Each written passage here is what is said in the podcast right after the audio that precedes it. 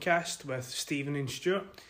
Well, Stuart, it's been a controversial weekend in Scottish football with a lot of big talking points. Uh, why don't we just jump right into the probably the biggest talking point of the weekend? It was Hibs versus Rangers on Saturday. Two big red card decisions being made. Um, what's your, what's your thoughts? It was a crazy game, mate. Absolutely brilliant for the viewers, very neutral anyway. Mhm. Um, controversial decisions, last minute goals. It was what you expect a Rangers and Hibs game to be at Easter Road. Yeah, So it definitely.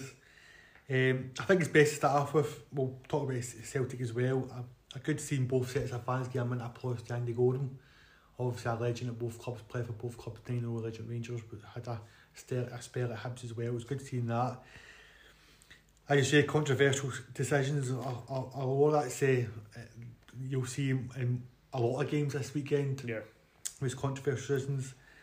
Um, you had two red cards, one for Lundstram, one for uh, Alfredo Morelos. You had Rangers penalty decision, Mm. was it wasn't a penalty into in a minute. There's Uh, a penalty decision for Hibs turned down as well. possible penalty for Hibs as well. Uh, probably will best start off with the cause of, um, the penalty decision for Rangers. Uh, Rocky Bushiri brings down Colak, who's going for the ball Mhm. in the box. Obviously, the ball's played back. Marshall's getting it all day long. Absolutely. There's yes. no way he's not getting the ball.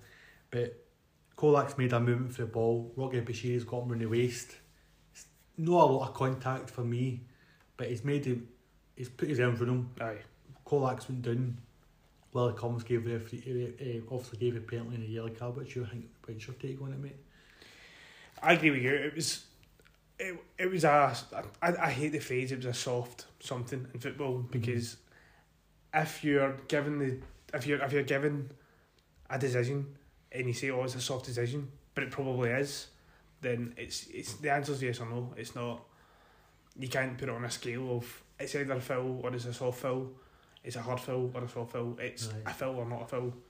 So the fact that, as you said, um, Rocky Bushiri gave the referee Willie Collum a decision to make, and it's just controversially that it's a very soft penalty. And to be to be fair, Colak is kind of he's been quite experienced with how he's went down because he knew he was going to get put down and he knew it was going to potentially get a penalty. So If you look at if you look at Willie Collum's position, he's right behind it. So what he's seen is he's basically just seen what Kafiri put his arm for him. yeah, and Colak going down. So it is a it is a penalty.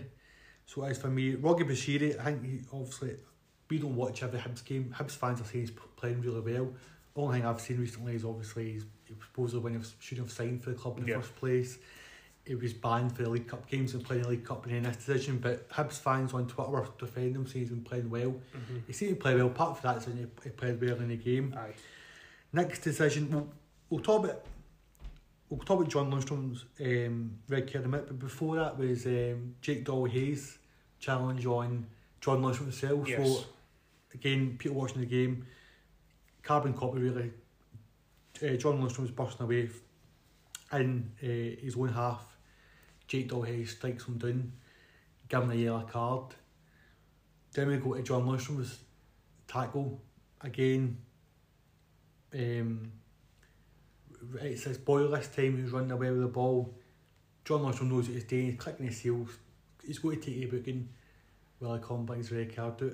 There's no consistency there. What do you what do you think Willie Collum sees a difference? Where do you, where do you think you see a difference in the challenges?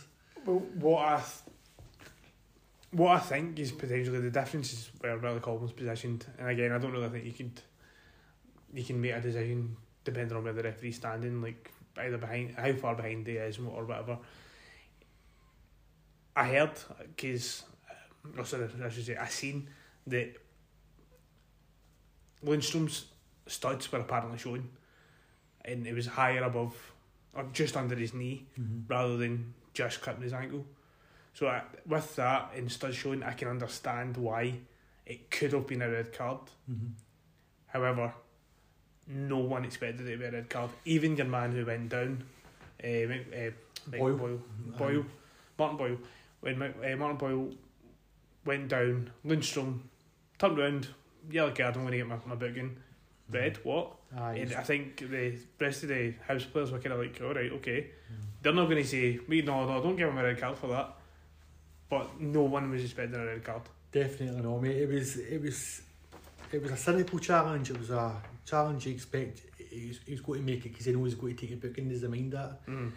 Um, he's clicked, as you say. It looks like probably for William Collum's position that he is high. Yeah. If you see it from like um, camera angle, his he's actually feet are next to him. Okay. And he's just clipped him. Basically, same chat, the same carbon copy of Kieran Trippier for Newcastle against City. Kieran Trippier gets a red card in that game, gets overturned by VAR. I think Dermot Gallagher's viewed it on Sky Sports as well this morning. Okay. He looked at it as well on Ref Watch Uh-huh. and he said if, if he was a referee, you can see why if he maybe gave the red, as you said, high foot. Yeah. But again, if it was, it'll get over, it should be overturned if it, if it VAR.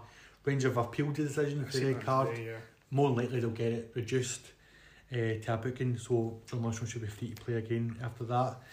A um, couple other decisions, obviously. Next one we've got is uh, Alfredo Morelos' red card. For me, it's a red card. There's no denying it's a red card. He's silly. He's, he's went once to feel out the player. He's not looking at the player, mind you, but he's second. He's really high. He's right over it, right after the person, the boy's face Mhm. he's just he's not done this kind of thing in a while, mind you.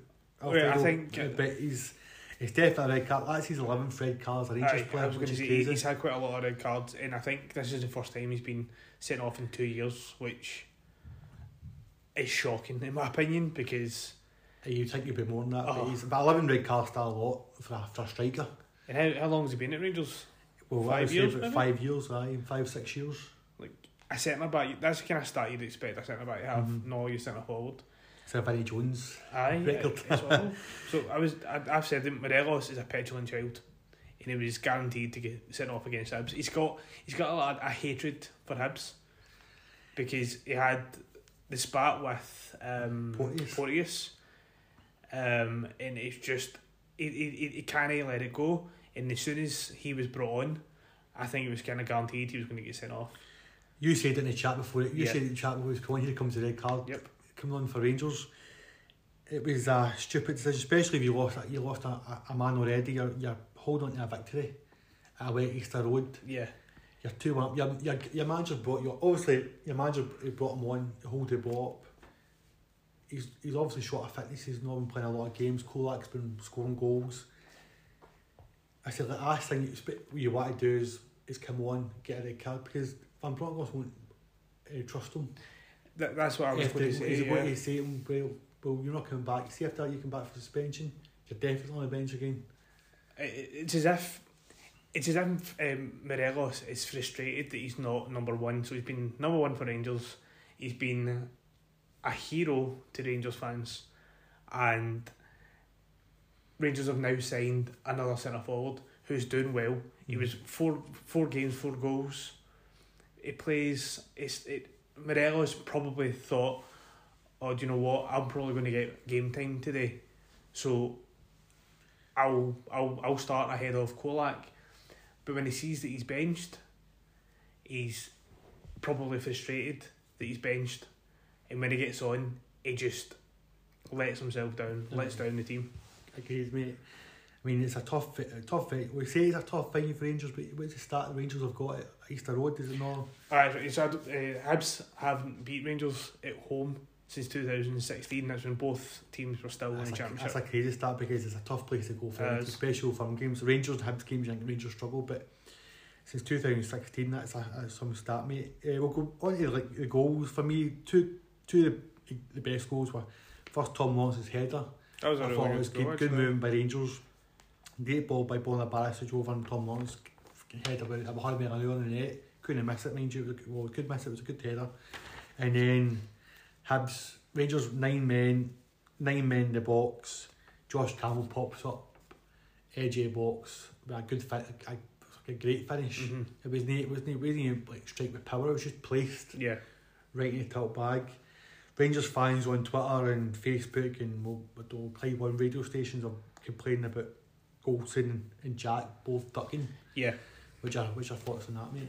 I, I noticed Jack kind of turning his back on the shot. Aye. Fair enough. It was a good strike, but Jack probably could have. I wouldn't say probably. He could have put more of an effort in to stop your man striking the ball. I think it's a, it's a natural thing for a person to duck someone when someone's Yeah. got towards your face, you know what I mean? So, but if he Goldson got his got his body or Jack his body and wouldn't wouldn't have gotten Rangers winning three points, then it'd be Goldson's a hero. Mm-hmm. Now, we've discussed in group chats now I'm not the biggest fan of Van Bronckhorst. I don't think he's. I know he got Rangers to a Scottish Cup final last, uh, last year, Europa, Europa League final. Can't deny that. I just think some of his play, especially in SPL games, is he doesn't attack teams enough. It's not so much this game because Rangers do to nine men, you're winning 2 1, you can always concede a goal, that's fair enough. Just some stats here for Rangers this season so far, which stood out to me. Eh, it shows I think they're kind of struggling. I don't know if it's the way they're set up. If because I've what I've noticed maybe when Van Bronckhorst came in at Rangers last season, his win was protect the zero. So I don't know if he's when we're going when they're going ahead, maybe one or two goals, and then Rangers sit back, which invites teams on. Celtic for me don't do that in this league. Celtic will go and they'll go and try and get a third or fourth, which I think you should really be doing.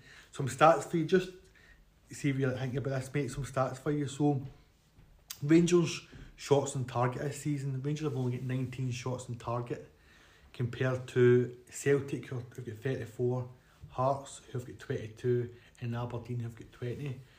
Now, as Rangers are fourth in that, obviously that's your top four teams in the league, but Rangers are fourth in that stats, where James Tavernier actually been the Rangers player with the most shots target with four, so actually right back. I know, and that's probably including, I don't know if he scored, I still scored, scored two penalties this season. Yeah. So that's with two penalties. So that's not good. If I know Colak's um, your top goal scorer with four goals, whatever, in different competitions. Mm-hmm. You're not getting enough for me. You're not getting enough from Kent. Maybe you're not getting enough for the midfield. Rangers' most foul, foul players this season are Goldson and Borna Barisic. Does that mean Rangers are too much possession at the back? Is the ball is Rangers not getting enough? Is like Kent your wingers or your forward attacking players not attacking teams as much? Because you you think a winger like think about Zaha in the Premier League. Zaha has the most filled pen in the Premier League because he goes at players and players will take him down like Jack Grealish as well. Yeah. Is Kenton, Rabbi Matondo or Tom Lawrence that not doing that? Then you've got the keeper. Now keeper's an issue for Rangers. You've brought us up as well. Keeper's an issue. Jon McLaughlin's obviously replaced McGregor's number one this season. Um, he, so- he, he is, I say, sometimes a safe pair of hands, but these stats here, I mean, he's got a 62.5% sa- save rate Mm-hmm. on shots on, against him compared to Celtic, Joe Hart, who's got an 87.5. Now that could be a wee bit skewed where you could say, well, maybe Rangers conceded more, more chances to, than Celtic this season so far. I think, if you look at them stats, which are, before we get into the wee bit of detail stuff, what do you think about, about like a shots on target stat, for, for example? Is that Rangers, as I said, maybe not as are not attacking teams as much or sitting back too much, which I think, which the issues are. Uh, Rangers are sitting back too much. I don't. There was a lot of. Um, I, I actually can't remember if this was Saturday's game or the PSV uh, game, but there was a lot of opportunities for your midfielders, so your Tom Lawrence's, uh, your Tillmans and Arfield and Davis's, Jacks to have a shot on target, and they don't The they want to keep possession, and whether that goes down to a Dutch style of football of Mhm. retaining possession, protecting the zero, I've got the ball so you can't score, Mhm. possibly, but it is quite frustrating that, or it can be quite frustrating if they're not going to take a shot on target or a shot at the goal, or if they do take a shot at the goal, it's obviously not on target. Maybe that's an issue as well. What I would say is, I feel that Giovanni Van Bronckhorst, I don't think he's done anything wrong for Rangers because, like you said, he's won the Scottish Cup and he took Rangers to a European final. And I understand all they won was the Scottish Cup. You don't really being being second means nothing. Being second's first loser. Um. However, I I think it's difficult to judge on this early in the season because he's dropped points. The only time he's dropped points in the league so far was after two big controversial decisions, mm. and he's not done anything wrong. I mean, it is, it is still. I just think looking at last season and this season, drop points in the league. It seems to like even in some games with, with Rangers, you can see them they're playing like wait, if you look at Celtic and Rangers, because got to compare them two because they two always go for the league title, so they're your Yeah. two biggest teams, biggest budget, biggest spenders. Celtic don't seem to sit. Rangers sit in their midfield. It's usually a, they usually play four three three, but sometimes a four five one, and they'll sit two holding mids or two classes holding mids, John Lundstram and a Davis, or John Lundstram and a or sometimes Sands will play there. Mm-hmm. In the SPFL for me, and I think you do not need for Rangers and Celtic anyway. Against the, the other teams, you do not need to play two holding mids. If you watch Celtic, they play a 4 3 3, and their deepest players usually is Carl McGregor, who dictates the play. Yeah. And Celtic seem to get more advantage with Yeah. that. Sorry. Regarding like, shots on target, so was we say the 19 shots target now, Tavernier, I would say the amount James Tavernier is, is your top is four. Again, I think that shows you. Obviously, James Tavernier, we've always he's a dangerous player at right back, he is, but he's still Yeah. your right back. Your right back shouldn't have his most shots on target for me. And then we've talked we've talked about the keeping possession, so that's maybe why Goldson and Borna Barisic are getting most. That's what I'm going to say with uh, a lot of Rangers, which a lot of Rangers attack starts with Goldson. Mhm. The goalkeeper will always throw it wide for Goldson to start the attack, and Goldson will then do a big diag to Kent. Nine times out of ten, he'll try to get it to Kent, or he'll sometimes change it up, do a big diag to Tav and it's just that that probably uh, explains why he's one of the most valued players Mhm. for Rangers. Borna Barisic, you said was the second, or maybe the, Aye, the they're, they're two, well, two just two for Ra- they're the two highs for Rangers. Those different players. Tav. Uh, sorry, excuse me. Borna Barisic, Barisic is always running, trying to run up the wing. Then he always turns back and he always gets halved. So that's kind of understandable. I mean, so dissecting a bit of Rangers there. Hibs, massive point for them. Uh, After the Hearts game where they scored a last night equaliser, you thought that would kick them one and Yeah. they lost last week. Again, you'd hope for Hibs' sake that it's a big, massive point against uh, Rangers. You'd think maybe they were going from here and let's maybe get a wee run to go because they've not had the best starts in League Cup. And as said, not. We've, we've said every podcast yeah, not the best starts. quite So it's been quite tough for them. Before moving on to the next game or the next point, one thing we didn't mention about that game, the Hibs shout for a penalty. What's your thoughts on that? Oh, the ta- on Tavernier. Oh, so, So I, I, I, well, I don't think it's a penalty, but just by the fact where if you look at the build up before they get hang it, Go, Connor Goldson actually gets blocked half. So if we went to, if we went to, if we had VAR in Yeah. this situation, probably was the first foul. That's the first foul. That's the first Okay. contact. Even if it's we don't get VAR, we'll not get VAR. We'll go to the actual the actual incident. So Tavernier's got his hands on, and it, it was Boyle's got his hands on, and then Hanlon has got his hands on Tavernier. So Yeah. it's a, I don't think you can give a penalty for that because the difference, only thing, only probably reason in media or people have looked at that decision is because of the decision, the soft penalty. the soft penalty Yeah. for Rangers. So I think if you looked at it in a normal situation, I don't even think that would get brought up Yeah. as a penalty for me. What do you think? Was that? It's a it's a difficult one because it did it didn't massively look like a foul. It did look as if it could have been given as a foul, mm-hmm. but it was as if it was like a chain. So man at the back pulls on Tav, Tav pulls on the man in front of him, and that that was just kind of how it appears. So I would not have been shocked if that was given as a penalty, mm. but Yeah. who knows? Aye. And again, maybe VAR is what we need to make these decisions clearer. Yeah, what game do you want to go next, mate? The Dundee United game I have done here as the next game to speak about. It was quite a good game. Uh, a surprising result, to be completely honest. One thing I wanted to just add before we go into this St Mirren, for me, they win the best away kit. Oh, I love that top. it's so nice. And Any St fans agree with that, aye. um, I, like you say, mate, what a game. 3 0 St Mirren. Dundee just fucking concede goals all the time. They just, know, Dundee United have conceded 14 goals in the last three that's games. crazy, mate. And they've the changed, last four and they've changed their keeper for this game. Eriksson boy came in and Aye. goal. He was a goal backup keeper last season. Uh, uh, Benjamin Siegrist. Oh yeah, the number two for Celtic now, yeah. He was a, it was second choice this season. He's come in probably Jack Ross maybe had the other count. Yeah. His confidence shot to pieces. Um, Bring Exon never really changed much. Um, on the game itself, Swin really were a better team probably.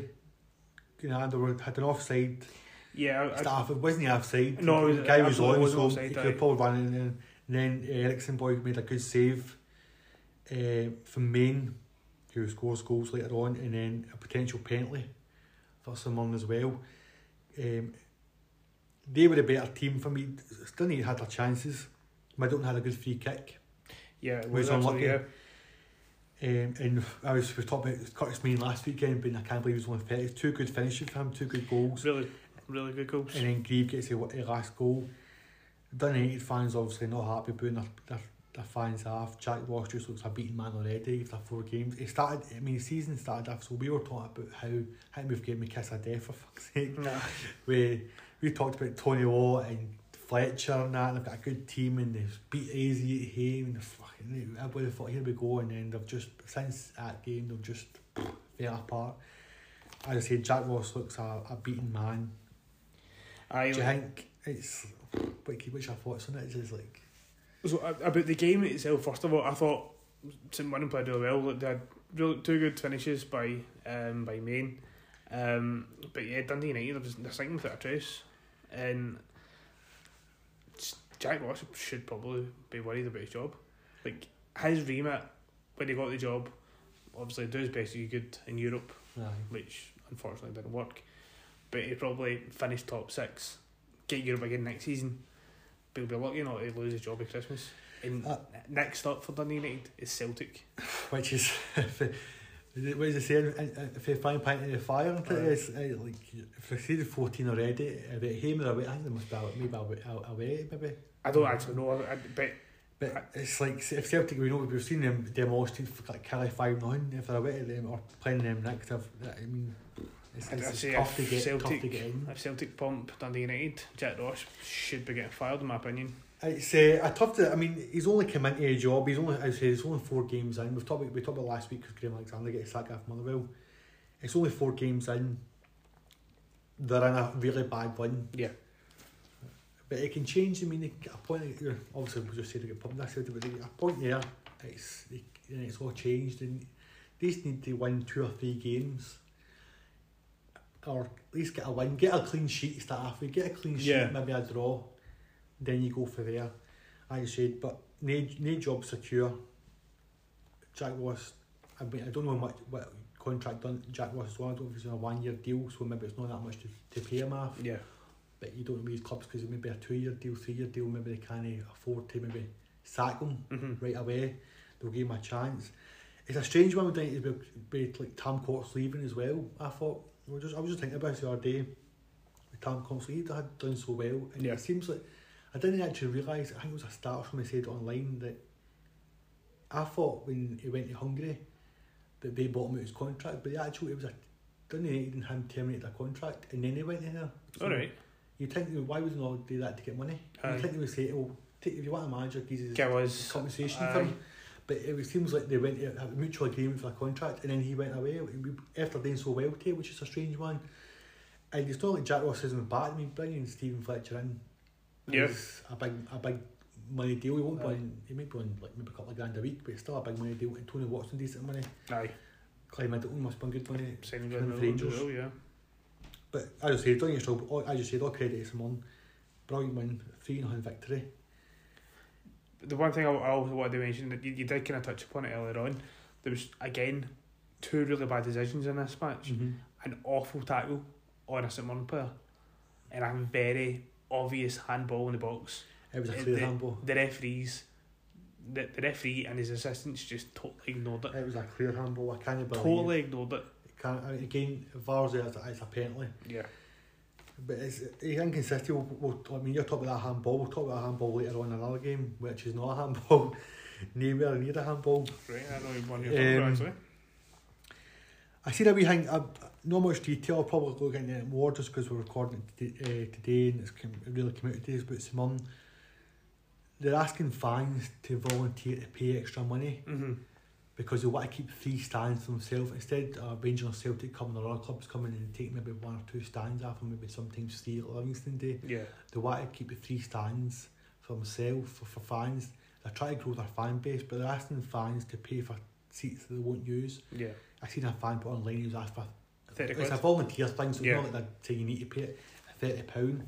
Which I thought from that, do you think it's a good initiative or do you think it's a bit harsh when I mean reality's a setting these days where bills getting paid, it's a lot to ask for a fan to I know you get loyalties to a club, Yeah. especially a community clubs, so small clubs like St Mirren. Yeah. But to ask somebody to spend an extra thirty pound when they're not going to really get any benefit for it, which I thought was on it. So, like you kind of said, I, I, only know very basics of this as well. If, let's just say, for example, I'm offered that, that opportunity to pay £30 on top of my original ticket, do I get another ticket? Can I bring Can I bring someone to the game, or am I just Aye, Paying £30 for that. if I then want to bring someone else the ticket, I'm paying an additional thirty pound or whatever for their ticket. Aye, I get clubs need to make money. Totally understand that.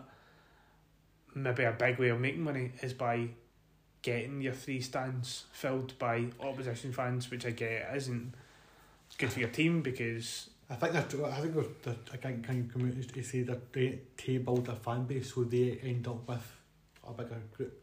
What they can maybe do is, I mean, all, the com- the community says I don't know. I said we're still still at the stages. of This is if you did did a volunteer thing and it say it's thirty pound, what about they give you a voucher for a burger and a Aye. juice for the next game? aye, Because maybe that's only six or seven quid, but it something benefits you. Aye, at least if That, uh, maybe that in a programme aye, is something c- continue.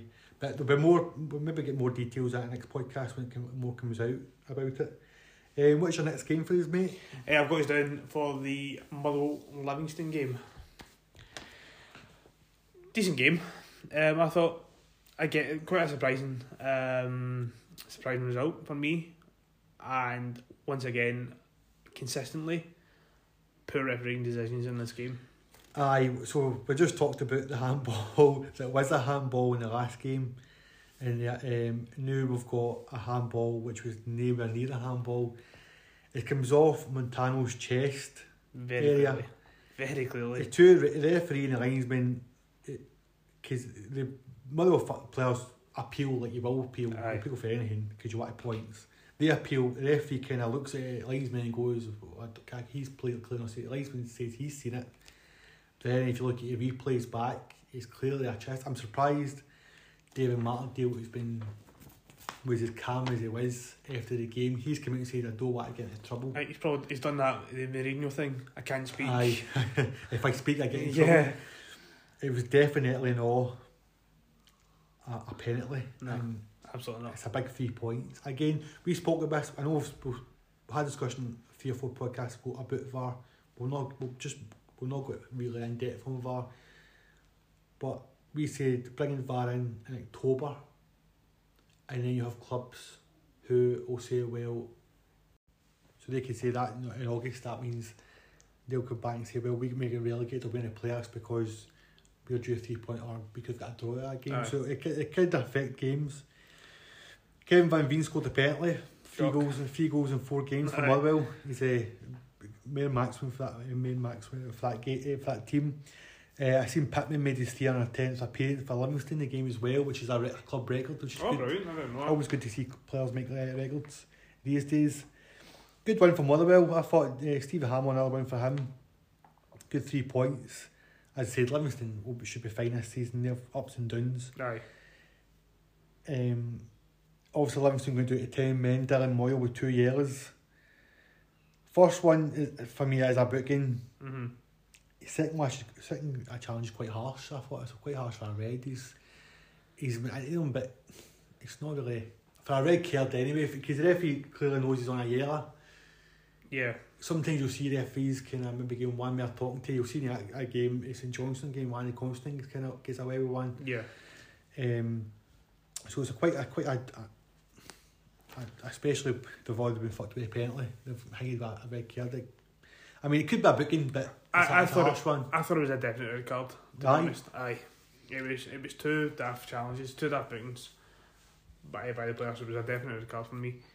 Um, just before we move on to talk a wee bit more about Motherwell, I really like that new player up front for Livingston.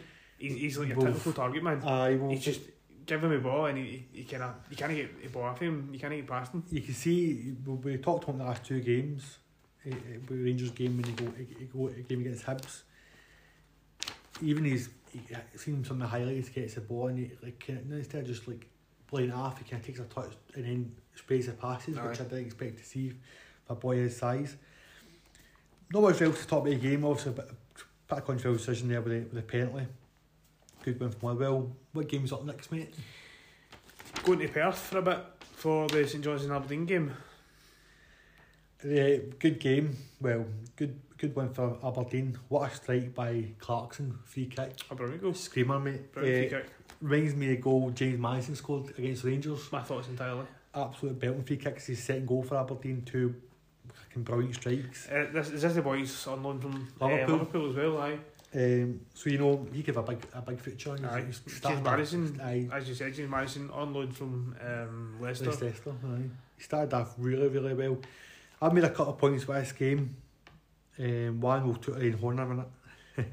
Just a few stats. I'd say for actually started anyway. Actually, know which is quite surprising for me was before this win. It was Aberdeen have only won one in the last nineteen away games in the league. That's crazy.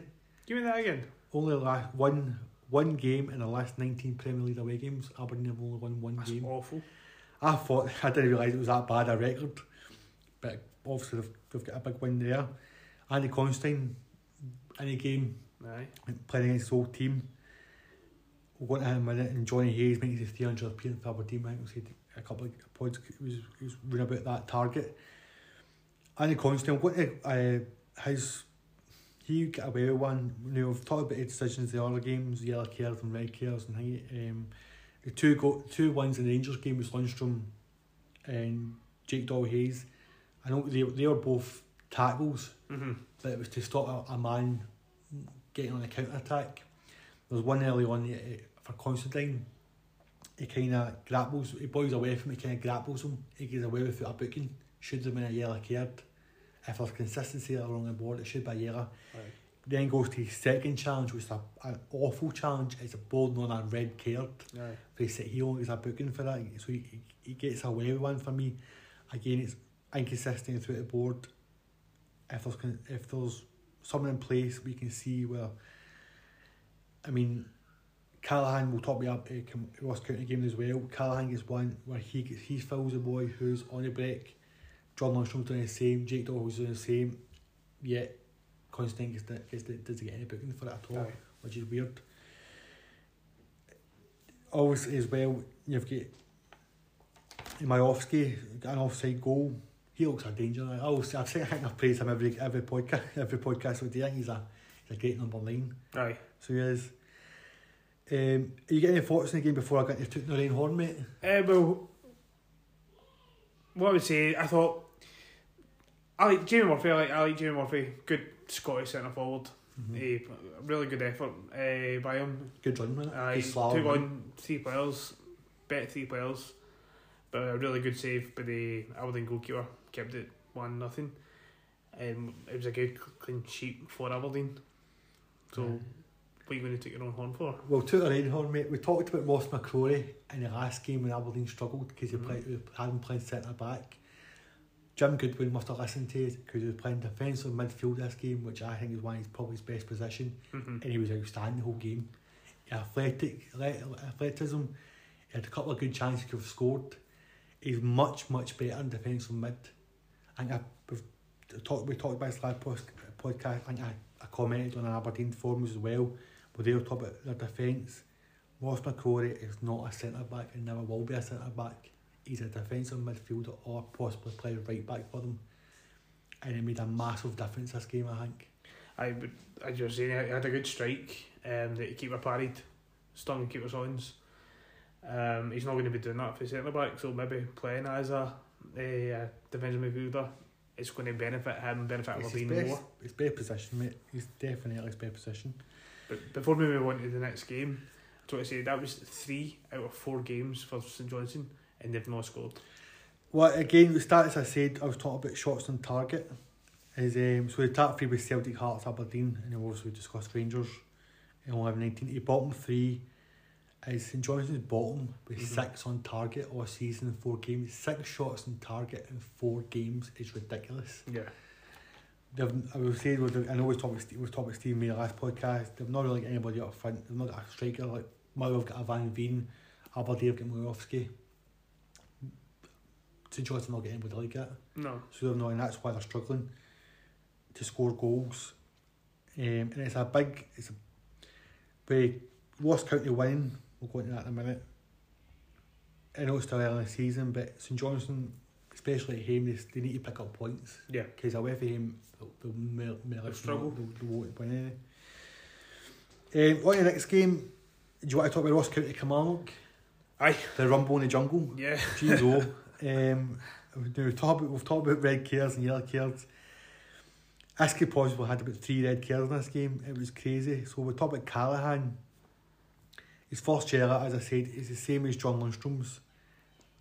But Um, it's really dangerous. Oh, I was going to. it to. could have been a red for me. Uh, I, I would say it's worse. Uh, It's worse, but I just I, what I meant was it's because the boys on the boys on the counter attack. Right, right, But right, he right. sizzled them. Aye. He sizzled them. He's took his legs. Are really dangerous. It, it could have been a red. It's a red card. It's a total leg breaker. And as I was taking these notes, as I was watching the game, I've actually wrote down I would not have been surprised if that yellow card was retrospectively turning Aye. a red card. We get he gets sent off later on anyway for the, for the horn ball, which is, I was was a it was a second booking, but should definitely been sent off. a was a should have shot the tag. Thomas should have been sent off. Baldwin for Ross County on Macro, Mac, McEnroy Uh, was a, a red card for me as awful well. challenge as well. That's one of the one, challenge. that's one of the ones you always see with the player miscon, like, miscontrols possession and he's Aye. trying to chase it and just goes through the boy and he it's a- snaps somebody's leg with that. and he's right in front of the bench. Yeah, I I mean the bench go up up in arms with there. The bench. It's a definite. It's, a, it's a, an orange. We'll give him an Mhm. orange. It should have could have been a red card. There was nine yellow cards in that game, including two uh, bookings for Ross Callachan. It was a, and then there's one. I don't know if you've got it done yourself. I've got one for Kyle Lafferty. Did you see Kyle Lafferty's? I said he get subbed at half time because he lost his head. I think he, I think he gets up. I, I don't know. I never checked back. Maybe halfway through his first half. I don't know if it's that. Well, right, I thought it was at Maybe it was. I, He thought, lost his head. I thought it was as well. You can see him square up to a boy. Aye. If you look at Kyle Lafferty's and, and Alfredo Morelos's, right? Kyle Lafferty's lucky that he hit, him so low Aye. because he's look he's looked at him. Aye. He's looked at him and he's kept his eyes on him and then went for him. Aye. And he's lucky he went hot in the chest. You Yeah. see if that was any further, it's a red card again. Yes. So it is silly. It was like it was a battle. Mhm. It was a battle that game, so it was. And it, weird to think the only red card was for a, a small handball, Aye. even though with those bad challenges. Good win for Ross County. Uh, we award again eighty six minute winner. He was he's a good player. Him. Massive three points. Is absolutely his first county's first win of the season. Killie have not won a game. They've only got a point so far. Even though it's only four games in. I mean, stats we talked about earlier on with shots on target. These two are two of the bottom three in shots on target. Killie Ross have got eleven. Killie got ten. Yeah. They and St Johnstone are your three in a mix for relegation. Already. And yeah. it's a massive three points, I think. Yeah. So it is. As in, like you said, it was a. I thought the goal was. It was a very. I actually said it was like a school ground, school ground goal. Mm-hmm. It was just scrappy, scrappy one. just head down, and hopefully we'll get a ball Mhm. in. Uh, The goal, just we'll keep hitting it. But like you said, it's a massive three points. Aye. It took the 86 minute, but for me, I don't know if you've got this as well. Killie, Killie Ross County should, should have had a penalty in the first half. Yes. Lewis Mayo two shots, uh, two hands in the back. Takes the boy out of the game. A penalty. It's a penalty. So Yeah. it is. A clear penalty. Um, they were lucky to get away, come up with lucky to get away with that. But then Ross County obviously win the game. Then again, the other point, Ross County should be down to maybe nine men. Oh, So, But- it's like, you you, know, you could say swings and roundabouts for something like that. However, the consistency of what you want, you want the decisions, the correct decisions made on the day. Not, ugh, it doesn't matter because they missed that. They missed point A, but they got point B, which exactly. balanced it out. Uh, It's not acceptable. And as you said, in top of the Rangers game, like, it's either Phil or not Phil. That's what kind of VAR bring in. It's, it's black or white. Yeah. It's, uh, is that a red or it's not a red? Is Yeah. the referee missed that? Is that a blatant obvious error? So, uh, so that no, a big three points for Ross County. Good to see them get points on the board. Before we Right. move on for this game, my favourite thing in football happened in this game. Did you notice it? Who's that? Goalkeeper going up for a corner. I did. in the last minute, last minute, your big That- Kilmarnock goalkeeper goes up for a corner. Good to see. Always sometimes a what, keeper what, up what for the. QPR game we talked about last week. What the love a keeper QPR game? Aye, so big big three points for, for Ross County. I mean, it took them. I say last week. Last week it took them ten games Yeah. to get three points last season, so they're up and running again. We'll go to Sunday's game. Uh, Champions Celtic beating Hearts two 0 Just I was we said about Rangers Hibs game. Man applause, good man applause by both fans here for John Yogi Hughes, a Lisbon li- Lisbon Lion legend for Celtic. Uh, he wasn't actually part of the European squad in nineteen sixty seven, but he did get a medal because it was reg- a reg- he was a registered Oh, player. okay, right. So he didn't actually was in the squad, but he got a, got a medal as a legendary player. So it was a good round a minute applause from the fans for him. Um, two and one for Celtic. Sometimes you get these games as routine victories. Yeah, obviously as a Hearts routine game rested a few players like you had uh, Shankland on the bench, Grant was on the bench, Gordon wasn't even in the squad. I don't think. Uh, Barrie McKay was rested as Ah. well. It's as we've said, it's not likely teams will go to Heart Parkhead and Ibrox can get points anyway. And for Hearts, for financial reasons, it's a massive game on Thursday Yeah. against Zurich. So I can see why they've rested players here. Yeah, absolutely. But one thing that came to my mind with that is I can't remember who it was. Maybe Man United a couple of years ago, that good couple of years ago. They played a second string team in the Carling Cup or something, and they get fined. Aye, I think, I think, I think I don't know if the same as, as up here, but during in England, I think there was a rule that you had to play your strongest team, Yeah, but I don't know if that's been changed or not because how can you defy your, young, your Yeah. strongest 11? I mean. I, I also think I'm saying maybe Jurgen Klopp at one point said again they played his sort of B or C team. It was well, this is my he, team pla- for I think he played, I think he played, there was a Liverpool when they won the Champions League, they had to play in the Super Super Cup. Cup and had, they Yeah, played they Everton maybe, or aye. something like that, and they played the reserve team, beat them, Aye, had the, the boys and they done well. but like like you said, you can't really. You can't blame Hearts. No, You you can can't. You can't blame. You can't blame. And as I say, it's tough to get points. Hearts won the one Celtic Partner League in, in fifteen years. The last one was a three-one win in two thousand eight. Well, With like Andy Driver on that playing, so you mean it's, it's not like it's not like it's a, a common occurrence. hold on, two thousand eight was fifteen years ago. Uh, I know, mate. Jesus. I know. We're getting fucking old telling about it, mate. Um, good win for Celtic. Kyogo a good finish again. I was, I said he's had his movement in the box is brilliant. Aye, I didn't see a build up. I didn't really see, I see much of the game. I seen the goal, and it was in acres of space. But his Yeah. movement in the box is ridiculous. aye, His defence completely missing. There was a lot of bookings in regulars in this game as well. It was seven yellows and two reds, but it wasn't a dirty game like a Ross County game.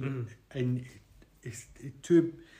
I think um, Robin Neilson wasn't very happy with the referee after the game. Seven yellows, two reds. Cochrane and Sibbick both get two yellows each for the reds, so that counts for four. We've looked at them.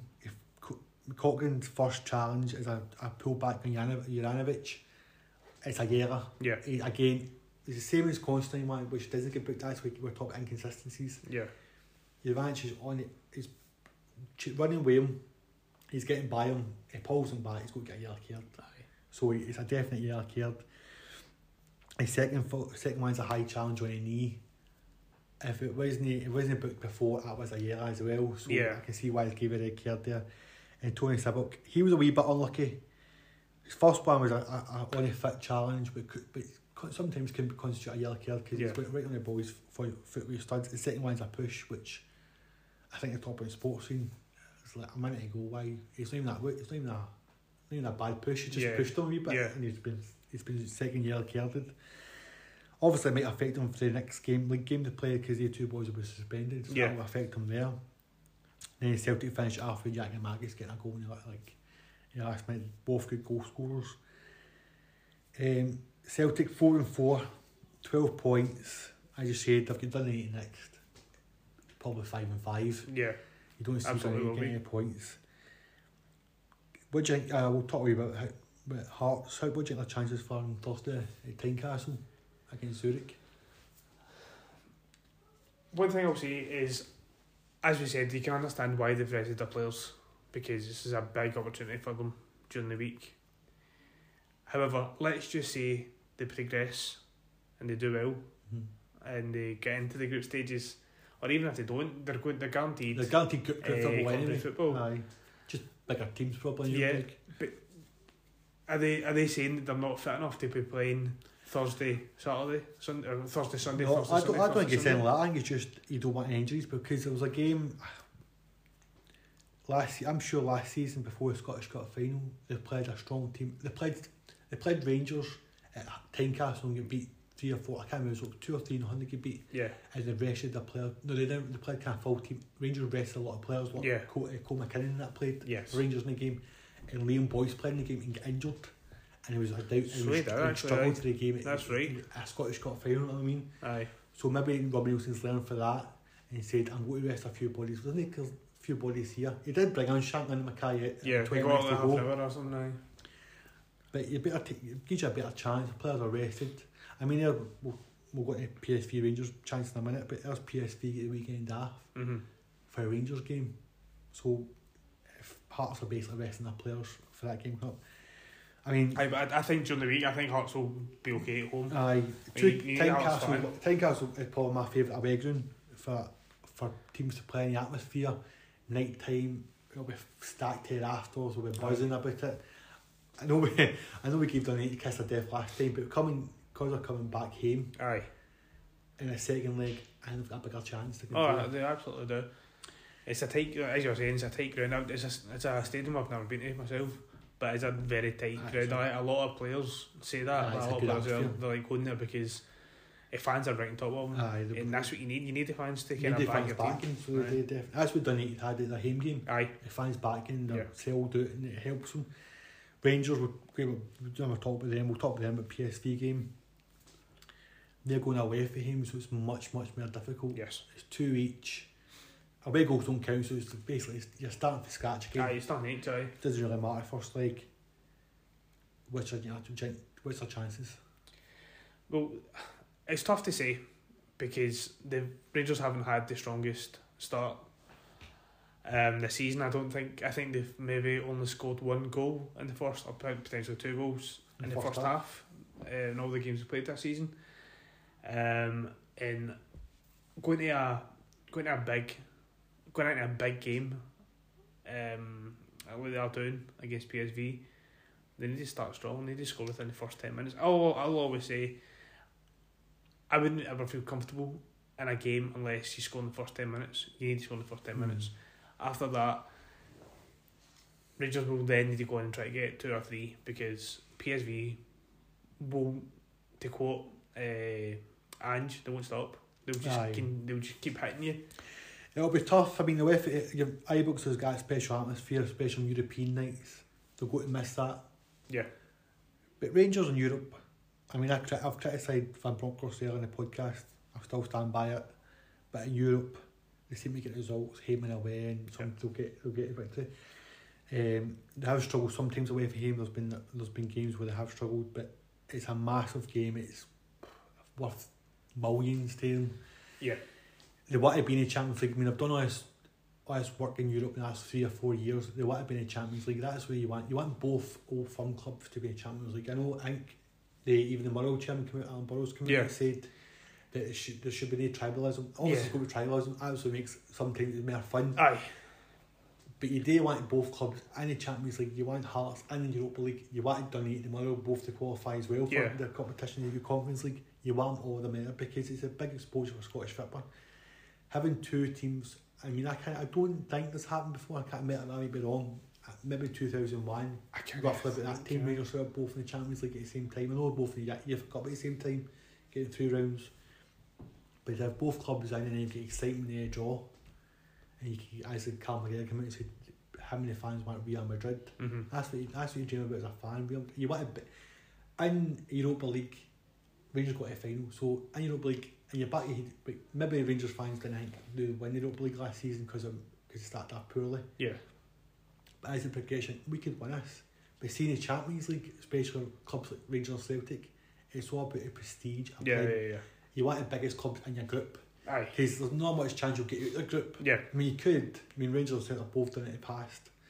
Um, Rangers are the first club to date in Scotland. They played Villarreal. That's Eh, right. Sorry, they played, beat Inter Milan, played Villarreal. Celtic went through and played Milan. Have done it in previous in past, but obviously it's like maybe a landscape's changed since then. It's totally different now. So you want the biggest clubs you can get in the group stage. That's what you want. Obviously, they're still going to get group fit, but they'll go by Europa League no matter what. Yeah. Get group, but you want a challenge. They want to challenge. They want to try something else. They want to. Obviously, the big thing, as we've said, is the money. It's like Mhm. fourteen million pound or something for qualifying for it. Then you've got all your TV rights. You've got then got things like two and a half thousand. eu- eh, sorry, two and a half million euros if you win a game. Something like seven hundred, eh, a quarter of a million euros if you draw a game. Gate receipts will be unbelievable as well. So it it it, could fund a lot of things. Like Celtic, obviously, they're guaranteed it already. But if both Rangers and Celtic got, they could potentially get close to fifty million pound, Aye. and that that's just And it's it's massive. It's massive money. It's massive money, mate. And talk about massive money. Let's go to the English Premier League and talk about the two richest teams in world football in Manchester City. We'll start with Manchester City versus Newcastle. What a game! hmm What a game! Three each. Man City take the lead, go one nothing up. Newcastle boom three one. Kieran Trippier, what a free kick he scores. Right. Could have been red card. I was talking, we were talking earlier on. Could have Aye. been red carded. It thankfully got overturned. Haaland, two good goals. What a game! I know we talk about how sick sometimes money is over there, but what a game of football was. To, to be completely honest with you, I, I watched the first five minutes of that game. Man City went one 0 down. Or excuse me, one. Uh, Man City went one 0 up. And I said, "Do you know what? I can't be bothered watching this game because I don't really, I don't care enough about Mhm. any teams. I don't want to watch a seven nothing victory for Man City at home. Then I checked the score; it was three one Newcastle. Ah, it was a good goal. I, I, I'm a, I'm, Almirón's goal was uh, was could have been offside. It was get it was VAR checked it. Okay, He was onside. Great goal by Callum Wilson, and then obviously Man City pulled back with Haaland, uh, getting a couple of goals.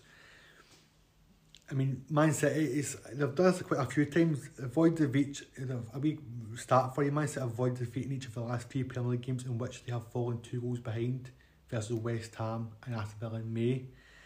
And they're only the fourth side ever to avoid defeat in three straight Premier League matches when they went two goals behind after Man United in '97 when Man United were good. Liverpool in 2008 and surprisingly West Ham in 2016. So City, I mean, you could be four, you could be three one up, four one up, and never count them out. They're always going to come back and win. It's a good, obviously great point for Newcastle. Eddie Howe, uh, what I liked about that game is they didn't sit back. They just went at Man City. What they done was a lot of counter. They kept a lot of players up. So Man City did their usual football aye, bam, boom, boom, and then we lost at Newcastle, won't right up the park, and it was like sometimes it was like three on four and four on five. They they done done really well, and it's a good point for obviously the title race.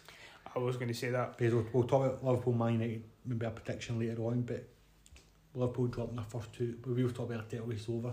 Liverpool dropping points in their first two games gives them a sneaky chance to get back in it. It does, and like you said, it kind of opens it up already. But it, it so not really already. It opens up again. It Yeah. it's it was looking as if it was going to be just Man City dominating the league Yeah. once again. But maybe this is have Man City get worse or is Newcastle get better? No, I, I just think that one. no, I just think it's uh, Man City. Just Newcastle, Newcastle got better. They've got better under Eddie Howe. Yeah. I was I was really not a fan of Eddie Howe. Um, I just think he struggled. He done he struggled at Bournemouth. People say he done well. Yeah, he done well. Initially got him up to the leagues, but if he mm-hmm. wants to get money, he didn't buy anybody decent. Every player he bought for stupid money, they didn't turn out very well. He didn't improve anybody. Aye. But all credit. He's went to Newcastle. He's got a set team. He's bought players. What I don't like as well, they've not went for massive names. They've been smart. They've, what they're not doing is like when Man City first get into money and say like Benjani, Yeah.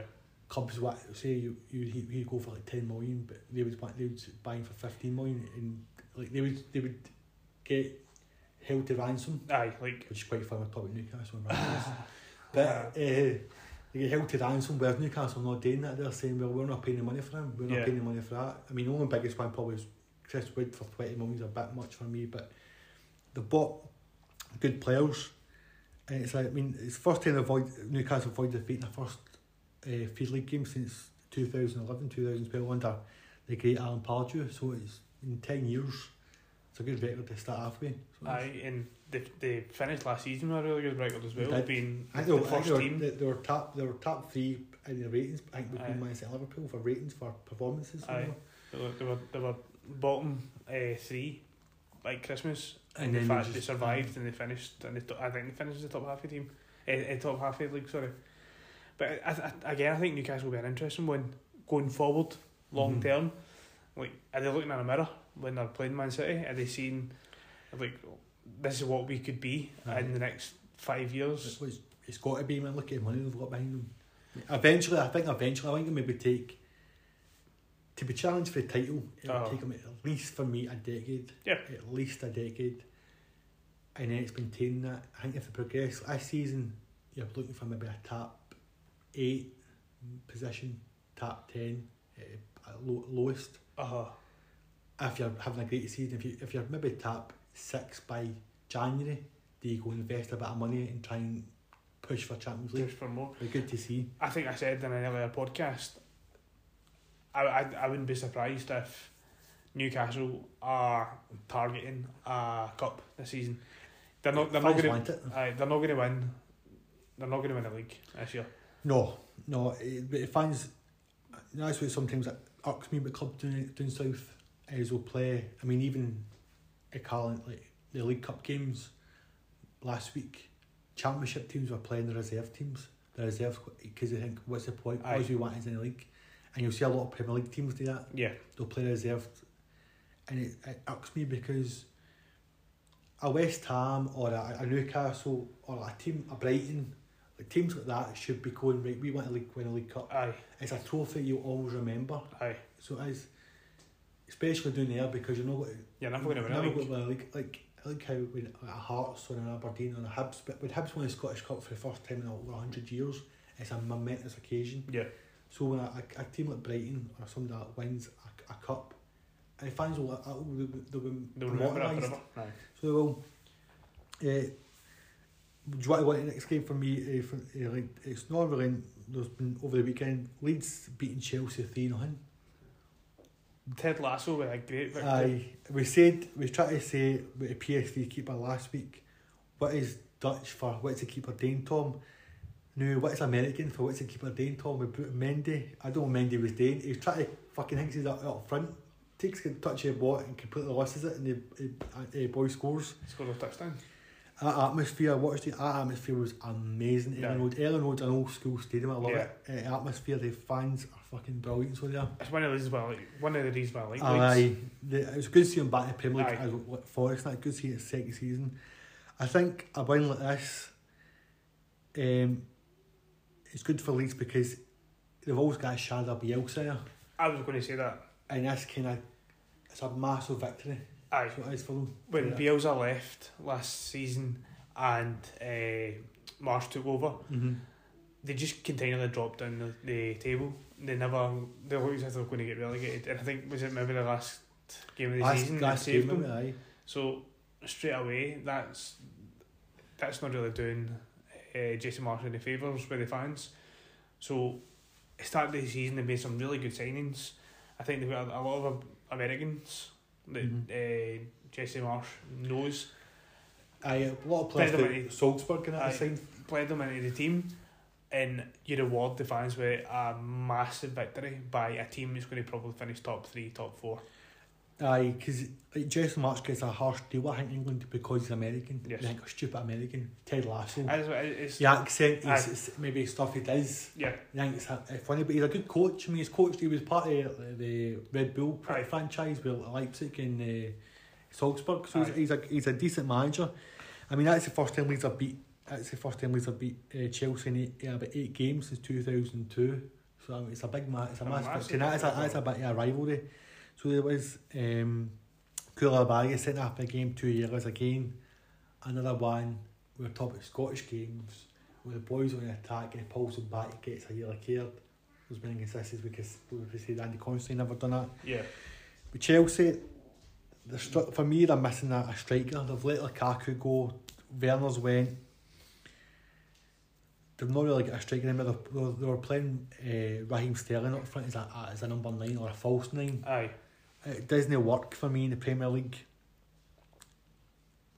I mean, and defensively as well, Thomas Tuchel has took charge of 60 Premier League matches.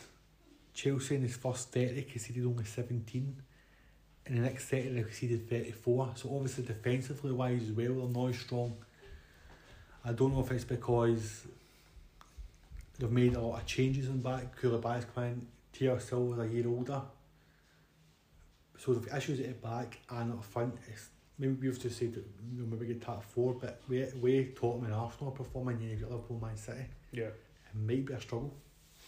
It is, and I don't really know. I don't really know who owns Chelsea anymore.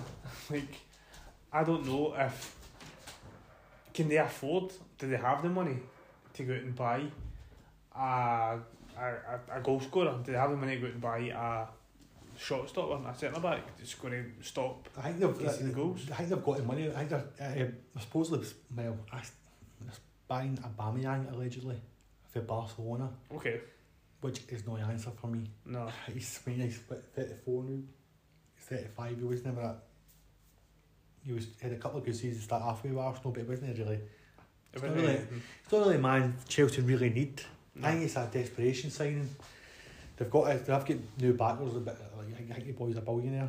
I think he's um, so they have got money again, but it's not really a player they need. And they've brought in Ryan Sterling. Ryan Sterling's not a centre forward. He's a right winger, or left winger. Aye, He'll score goals fair. So, but massive, massive victory for for uh, for Leeds. So it was massive victory.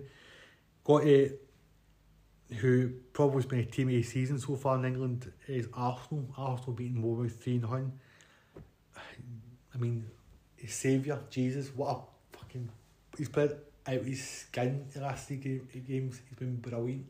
Yeah, He has been. And I liked him at Man City, except I thought his name was Jesus. Is He's it not well, it's Jesus. Is it? Oh, uh, right. I think I, I think I say uh, actual, uh, Oh, aye. actual pronunciation. My Mexican brethren. Aye. I I I, I really liked uh, Jesus when he was at uh, Man City. He was all as stupid as it sounds. Whenever I played FIFA, he was always a player that I liked Mm. signing because he's a fast player. He runs and he's got he's a good striker of the ball. He's I think he's what you want and an attacking uh, forward because Aye. he's he's he can provide goals for you and he can score goals for you.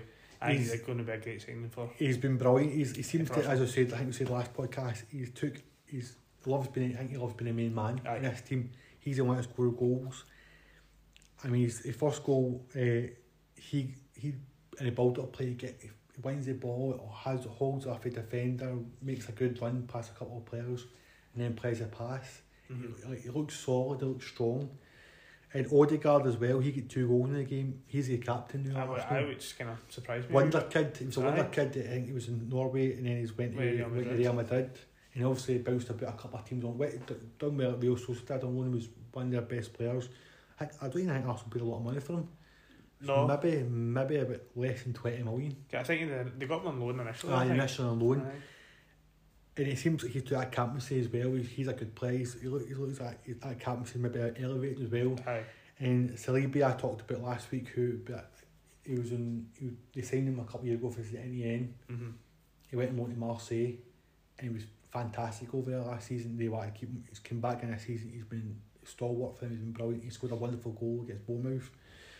Um,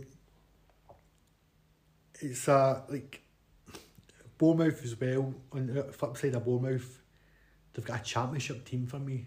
They've got a championship squad. They've got players like Marcus Tavernier, they bought from Middlesbrough. They've got Kiefer Moore up front for Cardiff.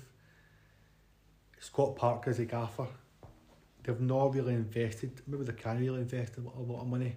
Maybe they've learned for last time because as I said uh, when I said about uh, Howie, um, he spent they spent a lot of money in like Jordan Ibanat, which is like twenty million. That like Yeah. they wasted a lot of money. So they did. But Arsenal, for I mean, it's they're on form. Potentially top four looks good. Mm. I don't think they'll concede. I don't think they'll challenge for a title. They might fade off when it gets when it gets cold. You never In the know. winter months, you know. You never know. Like what you said, they, they, they're starting strong, and Arteta just looks to be a really promising manager. And Uh, it's the first time they've won three games, and they opening three games of the league since 2005. Under that was on their prime, kind of 2004 2005. They were, they were brilliant. So, and you said Arteta's he's been he's, he's obviously done well there. Aye. which is really, really surprised me to be completely honest. Mainly because when Arteta first got the job, I think we said the last last yeah I think we said this last week to be honest. When Arteta first got a job, I thought he was going to get kind of fired quite quickly because Yeah. I don't think he improved Arsenal in any way when he first got a job. I mean, he done well. He won his, won the FA Cup in his first season, so he did. But then last season, he kind of struggled. He struggled to start his season. Like I said last week, he drew Brentford. I think he never won his three or four games. We were bottom three. Mm-hmm. But then he got rid of like players like Aubameyang and Lacazette, who were bad influences. He's brought his young players in, he's got a young squad. He's a young manager, which maybe helps. Aye. Seems to have a good way about him. So that's obviously helped. Um, on the next game, Crystal Palace beating Aston Villa 3 1. We gave Stevie G praise last week for getting three points. Crystal Palace just just destroyed them again this week, and Crystal Palace obviously boun- obviously uh, bouncing from a, a 1 1 draw at Anfield the week before. Yeah. Zaha got his good penalty, well, misses the penalty and gets a rebound. Did get another goal. Crystal Palace looking good. It's a tough place to go, Chris, actually, Palace. Away, so it's under Vieira. They've got that, that team playing well. I mean, consistency with Steven Gerrard at Aston Villa, it's another three points dropped.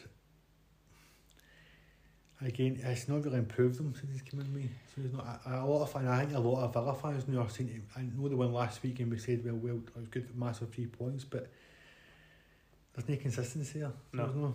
There isn't in, as we were saying again last week, a lot of Gerrard's positive points Mm-hmm.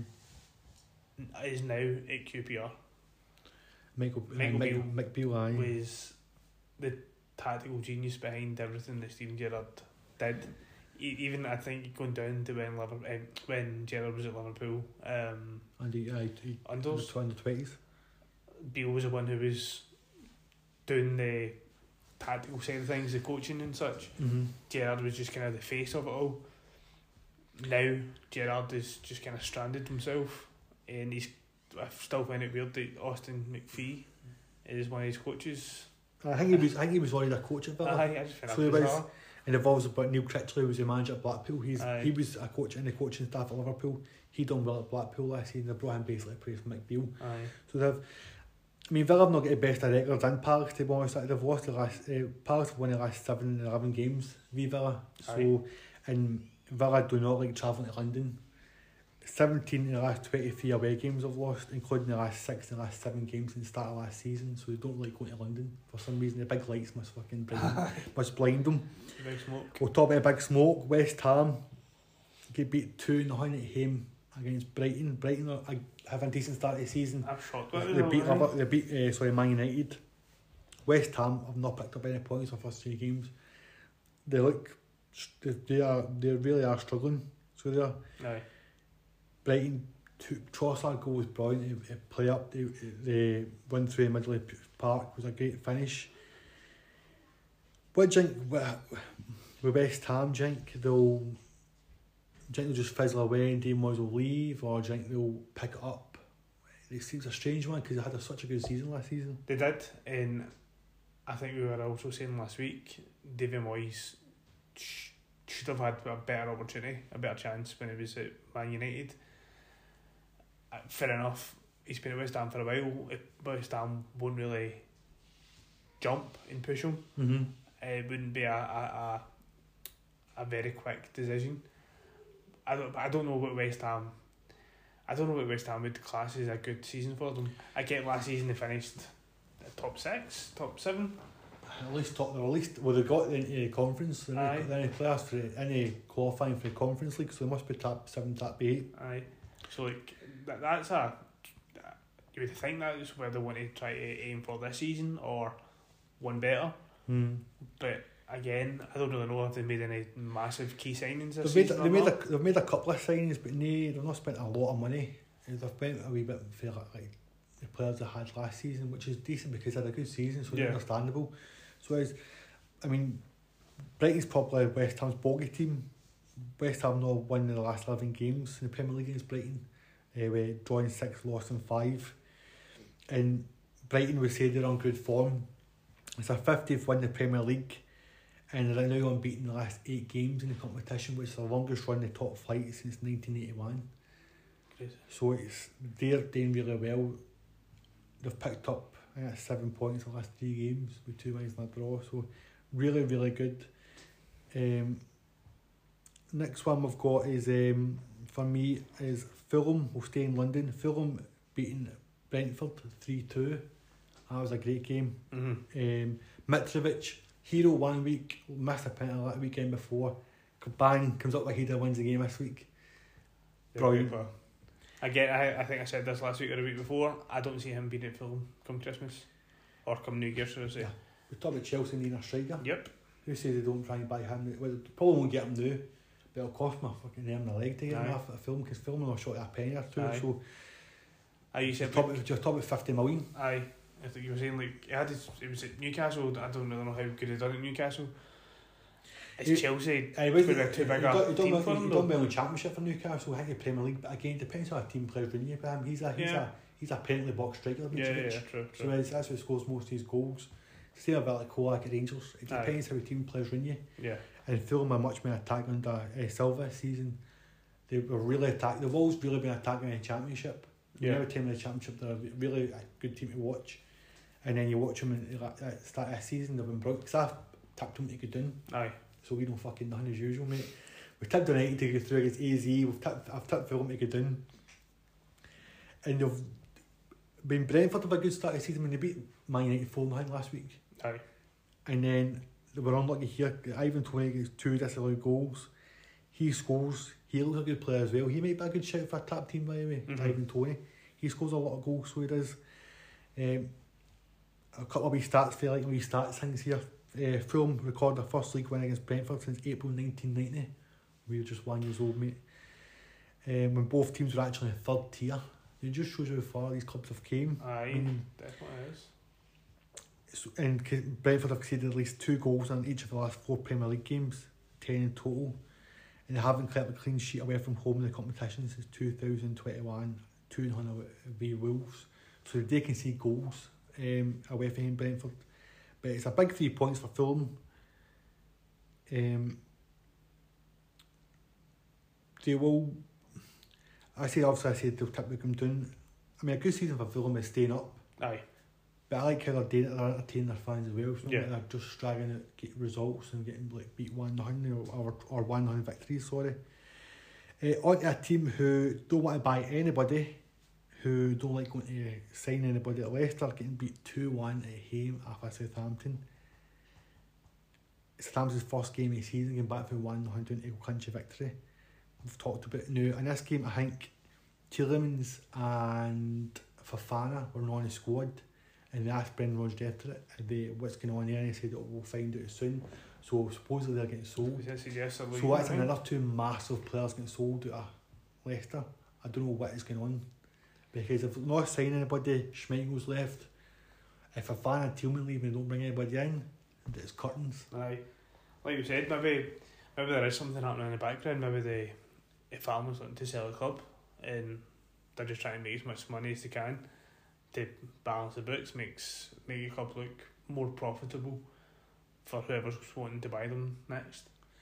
It's a strange one. It's a straight because if they go down, they lost, they lost, they lost money. I, don't- I mean, not to say they'll go down. I know it's still early, um, but I don't see if if put it this way, if they don't send anybody by a window, I don't see Brendan Rodgers staying, I was going to say, I wouldn't be surprised if Brendan Rodgers left. and I don't blame him because he's he's done well, done decent at them, won the FA Cup. They've done all right in Europe as well, and if you're not going to get back, what's the point? Especially lost his Tielemans and Fofana, you kind of Yeah. kind of lost two massive players like and Schmeichel Aye. in one window and not replace him because you'll you'll struggle all season. He, as I said last podcast, he wants to be a, a top four manager, Yeah, so he does. And if his record sees a relegation in it or a bottom fight for relegation, then that's not what he's he's a part of. and like you said, he, he sees himself as a top four manager, and, and to be completely honest, I was, I was still, I'm still kind of shocked about uh, Leicester. I thought I always thought he'd Oh, have yeah, Arsenal. Aye, aye, but they could. Well, a lot of people were, were Aye. Arsenal and I think Man United, but I think the Liverpool connection kind of. Aye, Then they, they love, uh, in, I would say he's, a, he's got a big ego, I suppose he's got a big picture and portrays himself in his sister. course. So he does. For Southampton, massive three points, absolutely massive three points. Um, Southampton have struggled, or they've, they've not really, they're on this kind of, they've got a weird ownership as well. So they're, they've got a kind of model where like, they're bringing young players and then try to sell for profit Mhm. like I've done previous years with like for like Van. Dijk or bringing like Milan and these kind of players Yeah. and Lam- Ricky Lambert and all these kind of he- these kind of boys through. But it's tough to do it in a league like the Premier League because it's already doing it in Scotland Aye, where Rangers Celtic can bring a young player in and then sell him for profit like a Mhm. like a Van Dijk because you've got you're above the teams you're playing. yeah. But when you Whereas when bottom tier team, Whereas it's Southampton, to continuously do that and can always get, consistently get a quality enough player to replace the player you've just sold, very, very hard. yeah, Very hard. And I don't, it's a massive win, but Southampton will struggle all season for me. They're not, them, especially if they keep bringing, I think they're after a couple of youth, young players as well. They're, I think they're after a boy for Chelsea you've played, and that's not the way you, you could be going. It's like bringing maybe a boy for abroad and maybe spending money because as well they're looking at the championship. They brought in Che Adams, Yeah. Scotland International. This season is the end of last season. He, he scored goals. They brought in Adam Armstrong, who's a carbon copy of Che Adams. He scored twenty plus goals in championship. Che Adams played for Birmingham. Adam Armstrong for Blackburn. Both twi- both good championship strikers, mhm. but they don't hit the ground running. I think Adams Armstrong scored, scored two goals since he's been here. Oh, really? Southampton. So with them kind of strikers in the league, a, a, a team like that, you need a striker who's going to get you at least twelve goals a season. Yeah, I think thirteen goals a season. It's, it's, as I say, Southampton great win for them. It's the first win on the road in nine games. So it's with a obviously a better team at home. Leicester were another team struggling in the league. Everton won, Nottingham Forest won. Frank Lampard obviously beat last week after Villa. They're drawed again at home against a team. I know that Forest have spent a bit of money. I mean, I'm going to have a wee thing here. Morgan Gibbs White, I think I messaged you when it's coming. Morgan Gibbs White for 44 million 44 is million. absolutely ridiculous. He is a championship player. Yeah, He's good championship player. Yeah. He's never been a Wolves superstar. aye, He's not a a, a, a, Nune, a, um, a Neto or a Jota mm. like them kind of players. He's not like that. He's a English. That's that's That's why he's that- got that's what's hanging them up That's- with money. his, his fee because he's English. Forty-four and a half million is ridiculous. I mean, good result. Good result for Forest. Where Danny Johnson getting the goal. Um, they could have won it, but obviously Gray gets equaliser. Forest, uh, sorry, Everton under Lampard. I've said it before. They'll struggle. They've lost Richarlison. They've not really replaced him. They've still got like one on that. Yeah. There's no quality enough to keep them up. I don't think. Forest have spent a bit of money. They'll stay up. I think it's been they've only won. I like a stat we put up in. It's just they've won two of the last twenty league. Only won two of the last twenty league away games to Everton. new. Think how fucking far back they were in the Premier League. Aye, What kind of stats that have? Shocking. So it is. Um, Everton have picked up one point in their opening three league games since the, the fewest of this stage in 2011, so they're struggling. Aye. One point picked up is not a very good start to the season. We've said it before, Lampard, he's in a situation, he's, in a situation with, with Rodgers where Rodgers is the probably option. He's he's got the, like the, it's up to him to leave or not. I don't think Les will sack him. Whereas Frank Lampard, I know they kept him up last season, but if they struggle, there's no likely to keep then they'll probably bring somebody else in to replace him. And then obviously when Rangers get home six nine for DC United, get home six nine there. So that's not helping him. So it's no. Uh, on the next game, Spurs one, Wolves nine. A typical Antonio Conte performance. Both teams were quite poor in the game. It was a really poor game, but Harry Kane gets his goal, two hundred and fiftieth goal for Tottenham. Good header, good finish. Mm-hmm. Um, so Tottenham unbeaten start, first uh, two wins and a draw.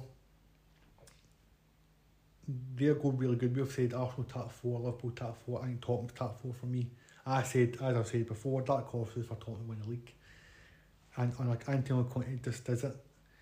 Wolves, they're a strange team. They've struggled. They seem to struggle, but they seem to be like. I think last season they were like for some uh, parts of the season they were top six, Mm-hmm. but they never seem to win games.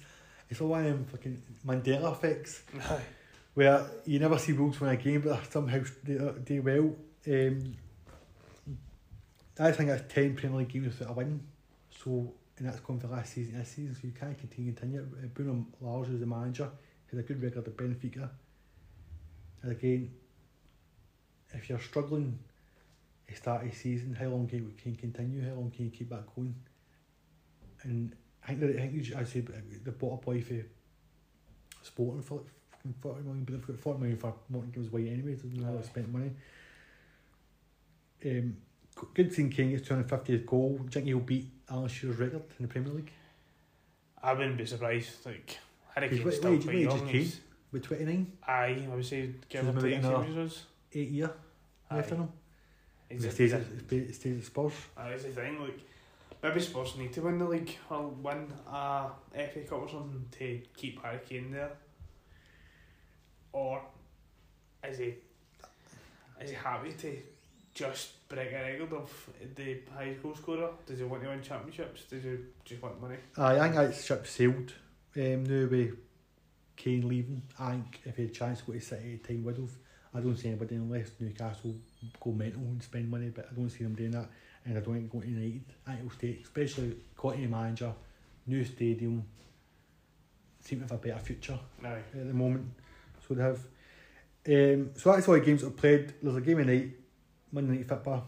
We're recording before the game starts. Man United, Liverpool. Eh, sorry, Man United, Liverpool. At, um, Anfield. Both teams need a win. As I said, Man, Man City have dropped points. Man United have fucking struggled all season. They've, so we need Liverpool need to win. Man United to win. What do you think the score's going to be? Give us a score line right now. I'm not going to get a scoreline, but I wouldn't be surprised if Man United get a result. Really, aye. Mm-hmm. because they've been pumped the last uh, like three or four like, games they've played against Liverpool. But Liverpool are not about the same team they were last se- season. They've No. struggled this season, so they have. Um, I'll say it's Liverpool victory. I don't see Man United um, getting getting a win at all Anfield. They've struggled there. They're still a team in disarray. I mean, before this game, you had Neville and Carragher basically doing uh, interrogation at Den, Den ha- uh, Ten Hag. So they have to see why his team struggled. I just think they'll, I think they'll, lost here, pressure on him, on him more and more. I don't see him getting a win. And I think if he won, if they get picked up points his first few games and then that points in this game, named it would bat an eyelid. But if he loses here in this game, Ten Hag, then the pressure's mounted up again. Suppose Ronaldo's been benched Aye. as well. So we'll we'll find out in the next podcast how that went. There's not much really else for the English League, just a, a start that I've seen, uh, which I think is mind boggling. It's for EFL and it was up to Joe start. He's that's a stats people for on, online Twitter. It's Preston North End have only scored one goal and conceded zero in their first five league games, which is the fewest goals scored for a team in their first five games in EFL history, which is a crazy stat. It's mind boggling. Crazy stat, mate. Crazy stat. You any more England yourself? So there's just one final thing I want to kind of mention about England, and obviously uh, Man United is playing tonight. Big question: Who's going to win the league first, Man United Mm-hmm. or Newcastle? Oh, eh. I'll say. I'll say Man United. Okay. I know I say Newcastle will take a decade. I just think Man United. I've got the. They've always got a kind of level of player at the moment. I know they're struggling. I know they're playing shite, but they've still got a level of player at the moment. It will take them less. than It will take Newcastle to compete. I disagree with that final point you Mhm. said there. I feel for both for both teams to have any chance of win winning the league, I think they need to spend the same amount of money. Mm-hmm. Like I, I they would need a totally brand new team to be able to win the league. So So you think Newcastle? Then? I, I don't I generally don't know. It's, but Give me a question, you know, you answer yourself. but I, I think that's just a just one to think about because That's a good from one. the absolute giants at Man United where they're now struggling to be anywhere near Maybe, win st- the league. maybe stick a wee poll on Twitter to see what people think. That's a Who idea. think, I think, I think who's going to the first chance to win the league. Um, we'll go to Europe. Not much, just a wee roundup of Europe, just the top kind of stories there. Um, PSG beat Lille 7 1 last night. 7 1. Um, Mbappe scored after 8 seconds. Did you see you go? I did, I and I Kick off, pass, pass, boom, over the top. I was shocked. clearly something they worked on because. Aye, uh, oh aye. I, I seen the celebration was very clear. clearly like, something worked on because you see Lille, Lille because if you watch the front three uh, or whoever the front three attacking players of PSG is, they're slow, slow, slow, and then as soon as they see Messi get ball, they poof, burst through and it's goal and it absolutely ripped. The M&M strike force of Mbappe, Neymar and Messi absolutely ripped Lille apart and PSG are only two points clear in the league but Lille's probably one of your bigger teams in France Yeah. former champions. I know Christophe Galtier is a, a PSG manager now. They absolutely destroyed them. In Germany, probably, even though it's only early season, a comeback a season. Borussia Dortmund were beating Werder Bremen 2 0 in the 89th minute. Final score Borussia Dortmund 2, Werder Bremen 3. Wow. A 95th minute winner by Ollie Burke. Who'd have thought? It seems to pop thri- up different random say, He seems to thrive over in Germany. It seems to thrive but how can you imagine being two at home, two none up at home, your Dortmund in the 89th minute? If that was at Ibrox, if fucking um, Subway Loyal would miss the goals. Aye. So they would they, they'd be walking out, or people would think, oh, game's over, I'm going to get hit the traffic, and you Aye. can beat 3 2. Mental, mate. And obviously, good to see a small team in Germany winning with Bayern Munich beating Bochum 7 0 away. Another tough afternoon for them. Uh, over to Spain, we bit of Sangria. Barcelona beating Real Sociedad 4 1. Barcelona, obviously, the most honest club in the world. Do not do any issues. I've signed all the players. I don't know where they've got money for, but they've done it.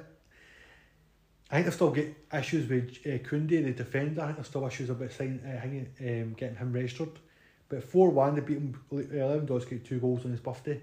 Happy birthday. He was, I don't know, he's about 42 now or something. And I think he's, like, fit- and he's 36, 37. Good win for them. Real Madrid beat, I talk about an old, old man winning riot. Real Madrid beat, um, who did they win 4 1? They won 4 1. And Luka Modric was absolutely brilliant. He scored an absolute peach. He got clapped half by away fans. That's Fair how play. good he was. Fair play, yeah. It was some performance. Aye, in Italy as well, some good results here. Napoli beat Monza 4 0. I think they beat Spezia 3 0 and Milan drew 1 each with Atalanta. Um, so that's round up Europe, and you get to add, mate, yourself. Uh, just to kind of top off what we were starting talking about. So what we spoke about at the start of the podcast, should I say? It was a Saturday of really poor refereeing decisions. The big talking point in Scottish football is that VAR is coming on board in October. Mm-hmm. Do we really need VAR before we have full time referees? It's I feel as if the referees who are all part time they have a job to do outside of football. Full time referees is a massive requirement in my opinion because you need to have a it needs to be treated like a job. Like a Monday to Friday nine to five job where if you're working in a call centre for example, managers will get a call and they'll analyse the call and they'll every, every manager in that call centre will listen to the same call and they'll break down the call uh, scores, so to speak. I understand referees do that to a very small extent, but for the the need for consistency and for a yellow card for referee A Mm-hmm. needs to be the same yellow card for referee B, D, W, whoever.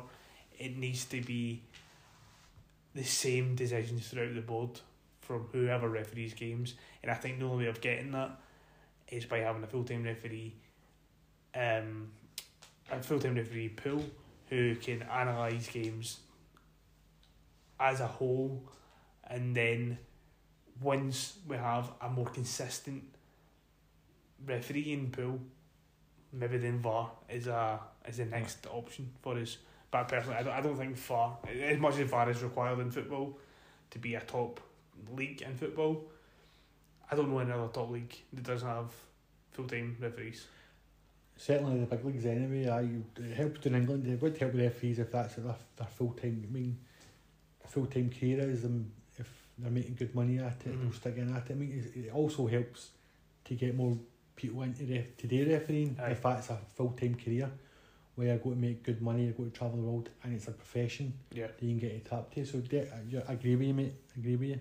One thing that I was I was just getting actually came to my mind there, just talking about Scottish referees. Bobby Bobby Madden left Scotland and went to to try the English leagues. I don't know if league football in England. Uh, I, I, I don't really know where he is. I like championship He's, league he's, one, league, he's. League Two, League Two, League Two. League One. So you, you start off as an EFL referee, so you do. So it, so I'm assuming he's not. I, I don't know what he does as a as a job, but I'm assuming he's not a full time referee at this stage. Um, I'm not too sure if they're prof- uh, they might be professional now. I'm not too sure, but maybe not at that level. But he'll be looking to build himself up to.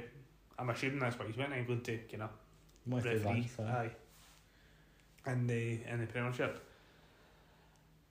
I know that for a championship game yesterday, they had an Australian referee. And I, I get this has been talked about for years in Scotland about getting like Referees for Perry Kalinia was um I to referee from game or Aye. something. and it's like it's nothing to do with my point in this is nothing to do with to do with bias and this is nothing to do with oh that referee's a Celtic fan, that referee's a Rangers fan.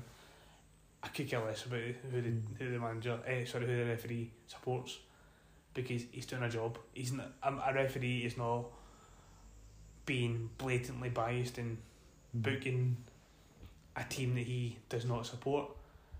But maybe you want to bring in somebody from Australia, somebody from Spain, somebody from somewhere in the world who has a consistent and a, a good record of being a referee Mm. compared to having such a poor refereeing performance over four out of five games on the Saturday. And maybe referees need to be punished. And I don't mean this in a sort of, oh, we'll fine you, a game will suspend you. Maybe you punish a referee by you drop them down to championship for a week. So they, they can still referee, but they've, they're not going to get the, the top games because they've had a poor week. If a player does something wrong on the field, which is a yellow card or a red card, they get punished, they get fined, they lose a week wage Mhm. somehow. Referees, they make mistakes and it's fine. We'll, we'll, we'll referee Rangers come next week. It's fine. We'll referee up the game a week after. And the consistency needs to.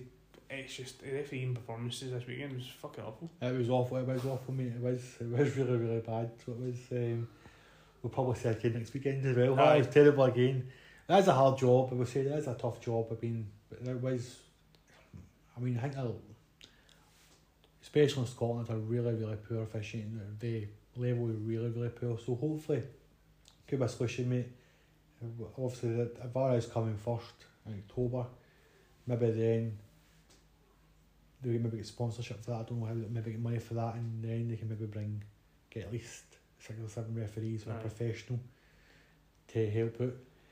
Um, anything else you want to rant about before we leave? A referee no this weekend was fucking awful, man. Like, even just, I'm not going to rant anymore because we've just said it. It's just the really bad challenges in in referees have just let them go. It's just I don't understand how we can see it.